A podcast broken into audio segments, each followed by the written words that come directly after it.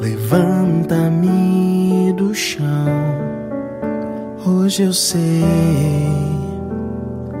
quero e preciso estar junto de ti. A palavra é do livro de Lucas, no primeiro capítulo. Naquele tempo, Maria disse. A minha alma engrandece o Senhor, e o meu espírito se alegra em Deus, meu Salvador, porque olhou para a humildade de sua serva. Doravante, todas as gerações me chamarão bem-aventurada, porque o Todo-Poderoso fez grandes coisas em meu favor.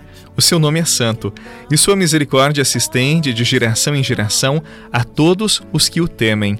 Ele mostrou a força de seu braço, dispersou os soberbos de coração, derrubou do trono os poderosos e elevou os humildes encheu de bens os famintos e despediu os ricos de mãos vazias. Socorreu Israel, seu servo, lembrando-se de sua misericórdia, conforme prometera aos nossos pais, em favor de Abraão e de sua descendência para sempre. Maria ficou três meses com Isabel, depois voltou para casa.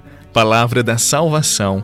Glória a vós, Senhor. Teus olhos, meu Senhor. tình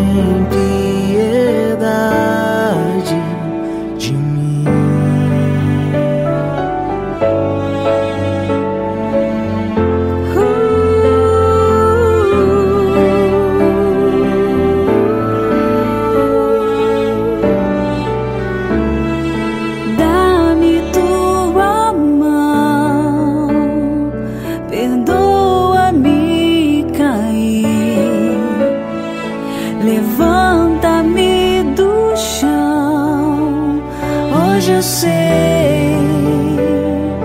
Quero e preciso estar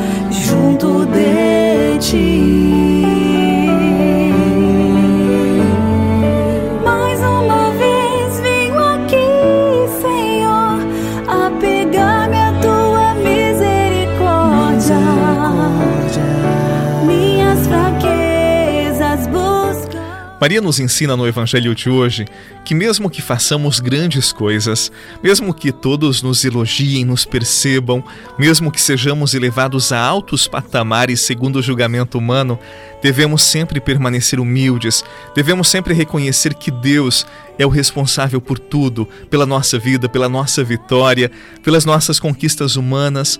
Afinal, se Deus retirar o seu favor, o que vai sobrar de nós? O que nos sustentará? Maria, plena da graça de Deus, ela nos ensina que permanecendo na humildade e vivendo sempre na graça de Deus, nós saberemos reconhecer que tudo é bom, porque Deus é santo e nos dá aquilo de que precisamos. No entanto, se deixarmos nosso ego tomar conta de nós, as nossas vaidades, as aparências que por vezes enfeitiçam o nosso coração, nós podemos nos perder, nós podemos facilmente nos desiludir e a queda pode ser grande. As falsas riquezas, as falsas alegrias, elas não persistem por muito tempo. Maria encontrou o grande tesouro da sua vida ao responder sim a Deus. Ela encontrou o pleno sentido da sua existência. Nestes dias que antecedem o Natal, vamos fazer essa descoberta, tal como Maria, para que Jesus possa nascer em nossa casa, em nosso coração e nossas vidas. E não nos esqueçamos, Deus se fez pequeno em Jesus, nasceu numa manjedoura simples. Aqui está o segredo do Natal. Na simplicidade da nossa vida, do nosso coração, Deus revela e olha com amor por cada um de nós. A voz de Maria, minha alma anestesia, como um bálsamo escorre sobre as feridas e as alivia de Maria, doce melodia que me conduz com plena harmonia ao coração de Jesus. As mãos de Maria sobre mim estendidas,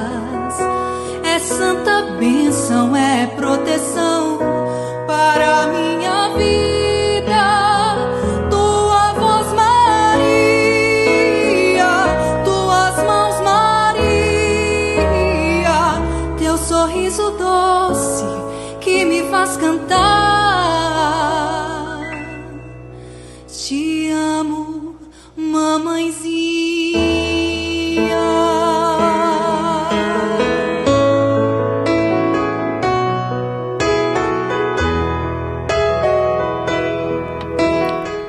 No Evangelho, Maria disse: Minha alma engrandece o Senhor.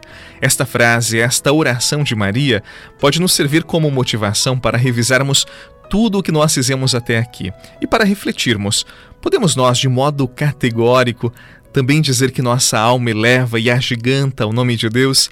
Se nossa resposta é negativa ou até mesmo duvidosa, o que tem feito nossa vida se distanciar da atuação do Espírito Santo? Pode ser que não estejamos enxergando aquilo que Deus vem nos anunciar, ou pode ser que ainda não tivemos coragem de respondê-lo como Maria, que seja feita a tua vontade, Senhor, que seja feito o teu querer. Que assim como Maria, nós aprendamos a dizer sim a Deus, para que Jesus seja em nós e queira habitar tal como naquela pequena manjedoura. Em nome do Pai, do Filho e do Espírito Santo. Amém. Um abraço, um excelente dia e até amanhã, se Deus quiser. Como um bálsamo escorre sobre as feridas e as alivia. A voz de Maria, doce melodia, que me conduz